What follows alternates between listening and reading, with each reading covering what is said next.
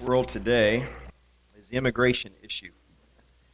What should we do about the millions of illegal immigrants who have somehow found their way into our country? Especially problematic is what to do about the so called dreamers, the undocumented children of immigrants who came to our country either legally or illegally. Children were along, and uh, they've never been documented. President Trump is trying to end DACA.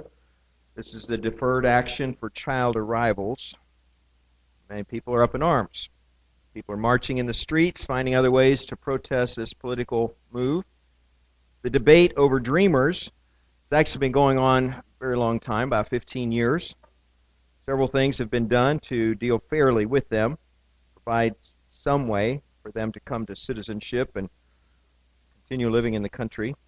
The term dream comes from a bill originally uh, sponsored by Senator Orrin Hatch in 2002. DREAM stands for Development, Relief, and Education for Alien Minors. Now, this is only one smart of the immigration problems that our country is facing. I don't know what you feel about DACA or Dreamers or any other immigrants. Uh, you know, the the whether they're legal or otherwise. It's not my point to debo- debate them today. So Uh, just rest assured, we're not going to get into some political thing here. I just want to get the plight of aliens on your mind this morning because they figure into the Christmas story. People that are not from here. Now, I don't know to pretend to all the, the answers to our current situation, but I want to make a point from God's Word about aliens. And that is simply this God's for them. God's for the underdog. God is for the outcast. God is for aliens and foreigners. All through the Bible, we read about God being for orphans and for widows. God is for the poor. God is for prisoners in our prisons.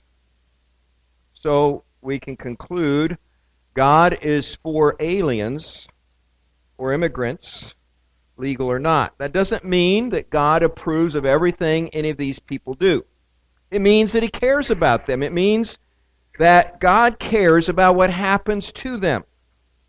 And when we go to our Christmas text this morning in a few minutes, we will see that God is for foreigners.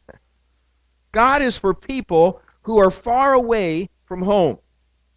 And He told His people, Israel, be good to aliens in your midst. Because remember, you used to be aliens when you were in Egypt. Remember, for 400 years, you didn't belong somewhere. And finally, I brought you back to this place called Palestine or Israel.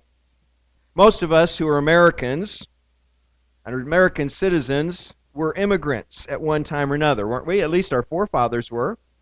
I, I don't know that anybody here could claim 100% Native American status. So probably everybody in this room, as far as I know, is like a second generation or fifth generation or tenth generation resident of this land we call America. Most of us have come from somewhere else. And somehow that awareness could cause us, should cause us some greater compassion for those who are more newly arrived than maybe we might be sometimes.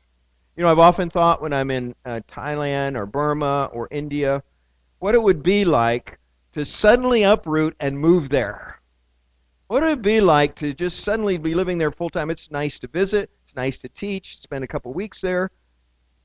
But what would it be like to uproot and move into a place like that? And you don't belong. I'm the outsider now. I'm the one who is is not belonging. I, I don't know what I'm doing. I don't know the culture. I don't even know the language very much. What would that feel like? What would my daily experiences be? How would I get a job? How would I earn enough income to stay? And I think I would start understanding a little bit better what it means for somebody that uprooted and came here from some other country. How many of you have ever visited a foreign country? Okay? Have you ever visited a third world country where things are very, very poor? You've seen the other side of things. And you've seen why the desire could be so great for somebody to come to affluent America and maybe partake of that American dream. So this morning, I don't want to debate the politics of all of this. I just want us to see something And that is that God is for the aliens and those who are far away from Him. God's heart beats not just for His children that are already home, it beats for people that don't even know they're lost and have yet to come home. Way back when God first made contact with Abraham, and He told him, You know, from you, you're going to have a son, and then he's going to have a son, and, and this thing's going to grow, and you're going to become the father not just of a great nation, but the father of many nations. God told Abraham that oh, through all him, all the peoples of the earth would be blessed. And so from the very beginning, God has been saved, working to save everyone. All races, all nations, all ethnicities. Faith is not just for one nation over another nation or one race over another race. Faith is for everyone. Amen? So that's what the Bible makes painfully clear. But I say painfully because we don't live there very well. We like our own kind. We like our own ethnicity. We like our own culture. We like our own environment. And so when somebody comes in and disturbs that and challenges that just by their very presence, it's uncomfortable and painful. So let's look at our text this morning. It's in Matthew chapter 2 because some foreigners show up in Jerusalem. And I want to see how they're received. Just the first couple verses now. After Jesus was born in Bethlehem in Judea during the time of King Herod, Magi from the east came to Jerusalem and asked, Where is the one who has been born King of the Jews? We saw his star in the east and have come to worship him. Let's be thinking this morning who were these magi? Who were these wise men? What is their significance in this Christmas story, after all? Well, to the Romans and the Hellenists, the magi were magicians or sorcerers. You know, they had little magical arts they could do. They were also priests and wise men, advisors to kings. And if you explore their history, you find out it's pretty interesting. Way back in the 7th century BC, 2,700 years ago, the Magi were an, a, an hereditary priesthood in the Babylonian, Persian, and Parthian empires. And they had worked their way into the courts of many kings. They often possessed great political power because in many kings, they were the king makers. Kings getting ready to die, or the king suddenly dies in battle. These are the guys who come together and help the country figure out who's going to lead us now. I think the first time we see the Magi or wise men in the Bible is during the time of the Jewish exile, 586 BC. You'll remember in that exile that God had brought judgment on his people, and the, the Babylonians had taken a bunch of them away to Babylon, and they, there were some guys in there. One of them was named Daniel. Remember, he had three friends. Who, who can say the three friends' names? Okay, Shadrach, Meshach, and Abednego. Very good. And so these four guys are part of a group of young Jewish men who seem to be men of promise. And so the Babylonians recognized them. They said, let's bring them in and let's get them ready to serve the king. Let's, let's make our nation even greater because these guys from another place can add something of benefit. Which I thought was a pretty wise thing to do. And so they start grooming them. Daniel rises to prominence very quickly because he has a special gift, and that is that he can interpret dreams. Well, that comes to play very quickly in Daniel's story, if you've ever read Daniel, because the king decides he's going to put all of his wise men, all of his magi, all of his advisors to the test. And the way he does this, he says, I had a dream, and I want you to interpret it for me. Well, that's probably not that unusual. But this time he said, You have to tell me what the dream was first. I'm not even going to tell you what the dream was. So you can't make up something. I'm going, I'm going to expect you to give me the dream and give us interpretation. And if you don't, three days from now, you're all going to die. And so the guys start scrambling. The wise men are, are going crazy. Daniel's in the mix somehow. And Daniel goes to his friends and he said, We need to pray to God that there will be some revelation, some way that God makes this known to us, to me. And God does. He tells him the dream, he tells the interpretation of the dream. Daniel goes before the king, is correct in everything. The king is so impressed when all the other wise men can't come up with a thing. Daniel is, is so impressive that the king says, I'm going to elevate you now. I'm going to put you up over everybody else. You're going to be very high in my kingdom now. Well, it pleased the wise men short term because it saved their lives. But long term, they had lost position, they had lost power. And so they started looking for ways to get rid of Daniel and his friends. They finally come up with a plan because they know Daniel prays every day, three times a day to God, that they're going to get the king, unbeknownst to all of their plan, all of their conniving, to issue an edict that says if anybody prays to anyone, God or man, other than the king, then that person is to be executed, to be thrown into a, a den of lions. They know Daniel will not follow that law. And so, very quickly, Daniel is brought on charges of praying to someone other than the king, and he's thrown into the lion's den. Thankfully, God protected him and saved him, and his enemies were actually fed to the lions instead. Now, these are the magi that we know from Scripture. And in Jewish mindset and Jewish history, these were the forerunners of the very same guys who have now shown up in Jerusalem. And so they don't have a very good context, a very good attitude towards Magi in particular, because they were evil, conniving, power grabbing advisors to pagan kings. This is the Jewish mindset. And all of a sudden, these guys are showing up. There were not just three Magi's, as our nativities often portray, but a whole company of Magi, a whole company of, of maybe cavalry uh, uh, uh, accompanying them to protect them because they're now going deep into Roman territory. As I've noted perhaps before, Magi shouldn't even be in our nativity scenes at all, right?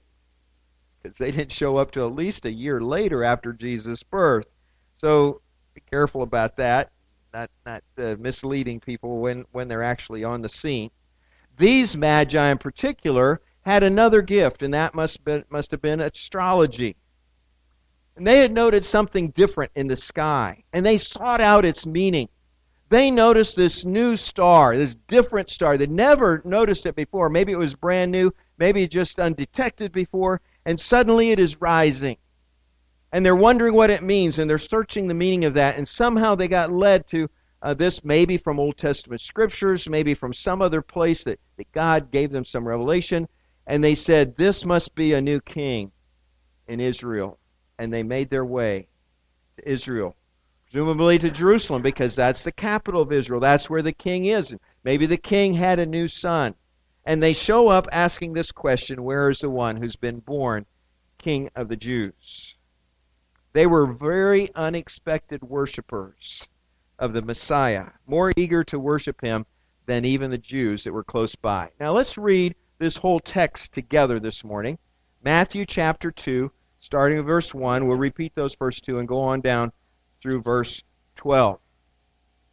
After Jesus was born in Bethlehem in Judea, during the time of King Herod, Magi from the east came to Jerusalem and asked, Where is the one who has been born King of the Jews? We saw a star in the east. We've come to worship him. And when King Herod heard this, he was disturbed, and all Jerusalem with him. When he called together all the people's chief priests and teachers of the law, he asked them where the Christ was to be born. In Bethlehem in Judea, they replied, for this is what the prophet has written. But you, Bethlehem, in the land of Judah, are by no means least among the rulers of Judah. For out of you will come a ruler who will be the shepherd of my people Israel. Then Herod called the Magi secretly and found out from them the exact time the star had appeared. He sent them to Bethlehem and he said, Go and make a careful search for the child. As soon as you find him, report to me, so that I may too may go and worship him. After they had heard the king, they went on their way. And the star they had seen in the east went ahead of them until it stopped over the place where the child was. When they saw the star, they were overjoyed. On coming to the house, they saw the child with his mother Mary, and they bowed down and they worshipped him. There they opened their treasures, and they presented him with gifts of gold and of incense and of myrrh. And having been warned in a dream not to go back to Herod, they returned to their country by another route. The Magi were powerful outsiders suddenly thrown into Jewish history. Their appearance challenges King's, King Herod's hold on his kingdom by asking, Where is he that is born king of the Jews? Now that's news to him. He's like, There's no king that's been born recently. What are you talking about? It's no wonder that Herod was upset and he got all of Jerusalem upset with him. He didn't know about any other king that had been born. And since he himself had bribed the Romans in order to gain his kingship, he wondered that maybe some legitimate king would now lay claim to his throne. When these kingmakers from Persia showed up at his court, they presumed Herod had a new son or maybe a new grandson. But no, he did not. And they're surprised as well. Once he had heard that there was a new king, Herod wanted to know where he should be born because they didn't know. They're clueless. And so he turns to his priests and his teachers of the law and he says, What, what do the scriptures tell us? Apparently, they didn't know the answer right away because by the time they come back with an answer, the Magi have left the court. Maybe even this the next day. And now, instead of bringing them back in front of everybody, it says, Matthew tells us, that Herod brought them in privately, secretly. And he tries to uh, give them this instruction. Okay, you're going to go to Bethlehem. This is the place you go. This is the answer that was given me by the experts. You go to Bethlehem, you find this new king, this Christ. Then you come back and report to me because I want to go worship him also. But it was simply a devious plan. Really, his plan was to assassinate the new king before he could ever threaten his own kingdom in any way. Now, commentator Craig Keener brought out a contrast that I thought was pretty pretty good. He said, "Think about this for a minute. Here you have the king of the Jews, King Herod. You have all of his court, which are Jewish people, Jewish leaders. You have the Pharisees. You have the teachers of the law. You have all of these main priests that the Bible talks about here. And all of them should live in expectation of a king, of a Messiah coming. God had predicted, He had said it was coming. Nobody's looking for him. Nobody even knows how to look for him. They don't know where to look for him. And suddenly, when these guys from 600 miles away show up asking, Where is the king that has been born king of the Jews? They're all like terrified. What are we supposed to do? How, how are we going to do this? And so the contrast is very quick to see that the people closest to the action, the people who should have been anticipating it, looking for it, miss it. But people 600 miles away, they got it. They got the message. Okay, Lord, you're doing you're doing something great here. We're going to give all of our, our, our money and our time to go search this out. We want to find this king that is born in Israel. And so, at great expense to them, themselves, they travel 600 miles. You got people 600 miles away that get it, people six miles away don't get it. They miss it. Somehow, this story reminded me of a parable that Jesus taught during his earthly ministry. It's called the parable of the banquets in Luke chapter 14. Jesus said that there was this wealthy man, a, a great master, you know, a great man in the community, decided to have a great feast, and he wanted to invite everybody. He wanted to bring all of his friends, all of his associates in, and have this great banquet. But as he did so, the invitations went out one by one. They kept making excuses. Ah, I bought a field. I can't go right now. I just got married. I'm, I'm going to go on my honeymoon and spend time with my wife, but I cannot come to your feast. I can't take time for that. I've just done this and I can't come. And one by one, they excused themselves from the banquet.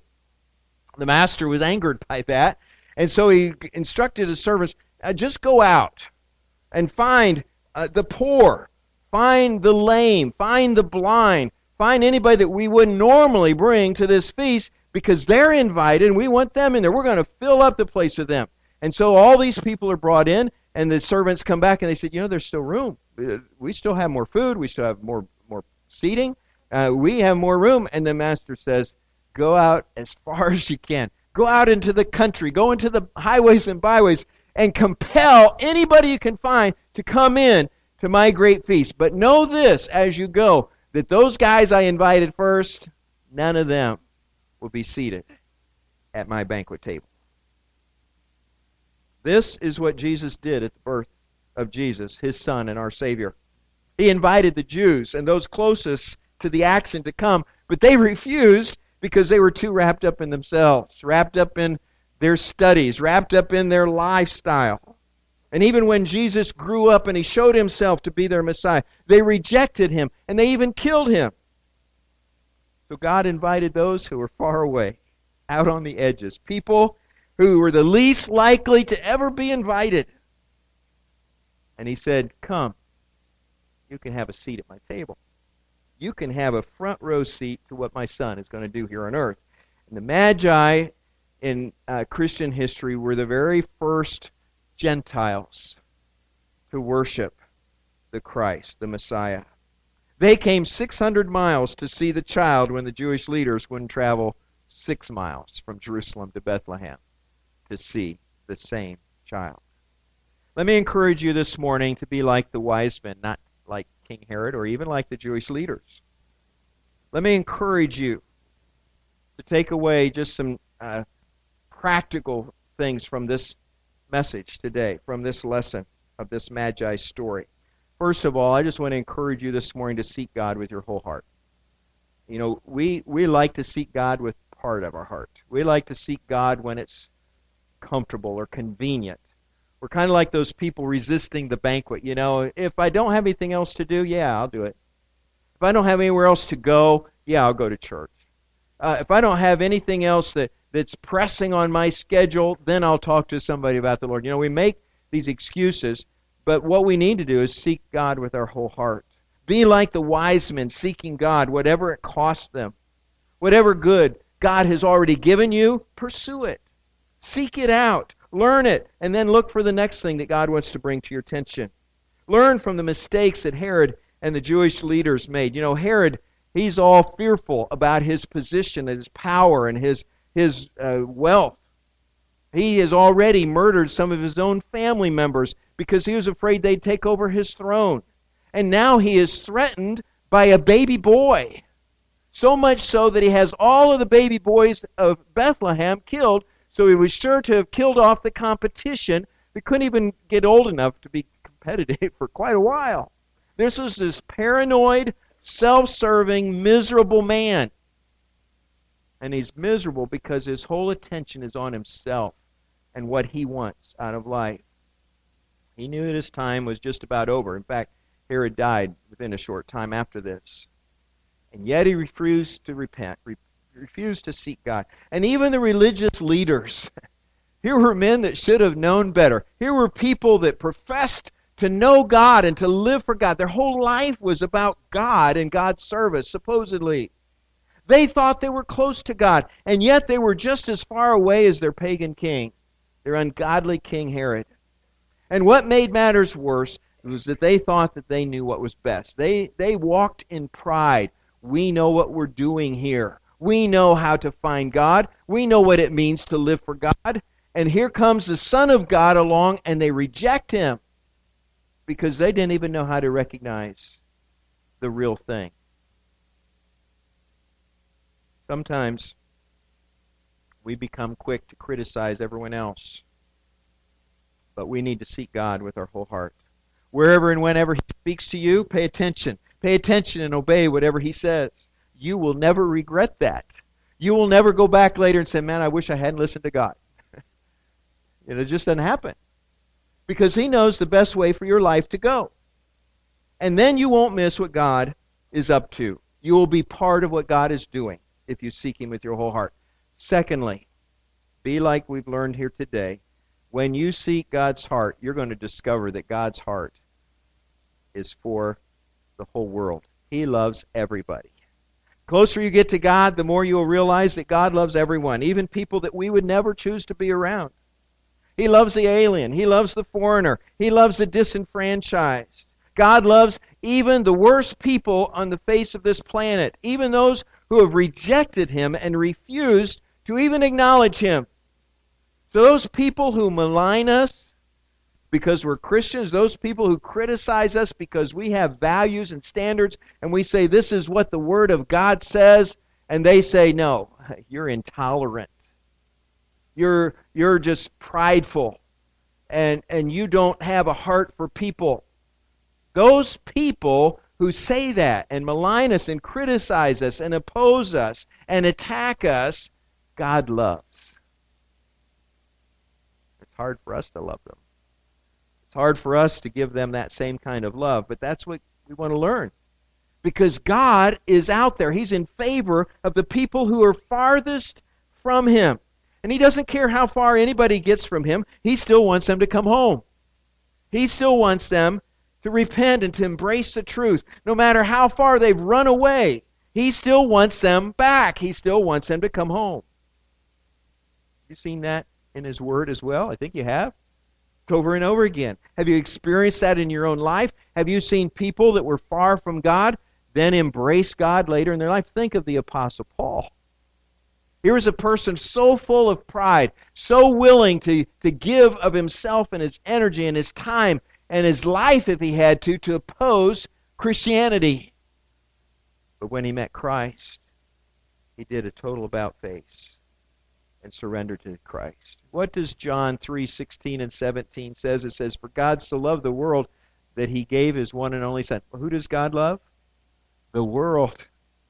That whoever believes in him shall not perish but have eternal life. For God did not send his son into the world to condemn the world, but to save the world through him. God loves the world. And as close you get to God, as close uh, you get to His heart, as you open your heart to Him, you're going to start feeling that love. You're going to start having that kind of love. It's not natural, maybe. It's not part of the natural man or woman that we are. It's not part of our fleshly nature. It's part of what God does as He changes us and transforms us. So seek God with your whole heart. Then discover God's love for the entire world through that. And thirdly, open your heart to people that others reject. This is hard. Love them as God loves them. God loves them, and so will we when we are filled up with His love. Now, I don't know who the specific people are in your life that are hard to love, but you know because you avoid them. You won't go over to where they are working, you won't go to where they live. If you see them coming down the street, you'll cross over to the other side because you don't want to get into a conversation with them. These are the people that God is calling you to love. Maybe they're people in your life of other ethnicities or races or cultures or religions. You know, maybe they, they just don't mesh well with you because you've already had those conversations and you don't want to get into it again. People may be people that are unfamiliar and uncomfortable to you. We don't understand them, and perhaps maybe we fear them in some way. Maybe we criticize them, even though we don't know really what we're talking about. God says, love them. God says, love them. God says, learn to appreciate them. Learn to appreciate even their differences. Things you don't understand about them, things that, that are, are totally foreign to you, embrace that and love them. Maybe it's people that everyone else avoids. And maybe it's someone in your office or your neighborhood that people go out of their way to avoid. Maybe it's that obnoxious person that wears everybody out. They're so needy. Or they're so difficult. And so it's like they've got this barrier around their desk. Or maybe like this invisible barrier around their house. And people just ignore them. People go around them God loves that person. God loves that person who's so far from him they don't even know that they're far from him. And God wants us to love them and reach out to them. Maybe they're people that we consider our enemies. They put us down for our beliefs, they make fun of our lifestyle, they criticize the good that we're trying to do. But God doesn't reject them as his enemies. He knows they're simply pawns in the hands of the real enemy. Who's your enemy? It's not the people. The enemy is the one behind the people, controlling their minds, uh, putting this veil of darkness so they can't see the truth. That's the enemy. But the people are not the enemy. And the love that we have through Christ is to be given to those that are most difficult to love. You know, I try not to have any prejudices. I'm sure there's some still deep inside me, but I remember back to the very first sermon I preached when I was 17 years old, and I started trying to imagine when that would have been. I don't want to think how far back that was. First sermon I preached was about racial prejudice. And I was preaching in Largo, Florida, my home church, a pretty large church at that time. And uh, everybody in it was a white person. There was a reason for that. And the reason was that anybody else came in with a different color, they didn't feel comfortable, so they wouldn't stay. They might stay a Sunday or two, but then they'd be gone.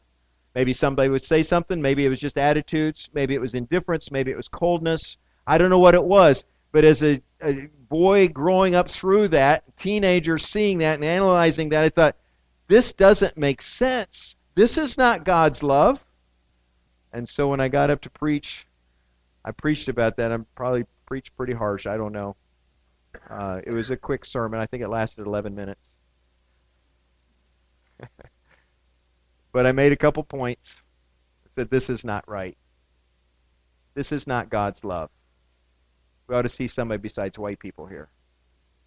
And one of the elderly elders came up afterwards. He said, I've been waiting for that sermon here for 30 years. we got to get this right, people. We've got to realize that God loves everybody, that He loves the foreigner. He's for the foreigner. He's for the person who is farthest from God, and He will do whatever it takes in order to let them know that He loves them. And what it takes often is for us to be the vehicle, to be the, the mouthpiece, to be the one who expresses the love to someone else that no one else will express love to the person that everyone avoids, the person who is the meanest, the person who is the most antagonistic, the most obnoxious person. God loves. And we need to learn to love also. Whether they're the same race or ethnicity, whether they're the same culture or not, whether they're the same nation or not, it doesn't matter. Find the people in your life that God loves and start loving them. Let's pray. Lord, I thank you for the opportunity to look at your word today. I thank you for the Magi uh, that even though they were so far away, you called them. And you put out your birth announcement to them. And they came joyfully. They came at great expense to seek out the child who had been born. Help us, Lord, to seek you out with our whole heart. Help us, Lord, in that to discover that you are full of love for people that others don't love. And then help us, Lord, to express that love to the most unlovely, unlovable people around us. I pray this in Jesus' name. Amen.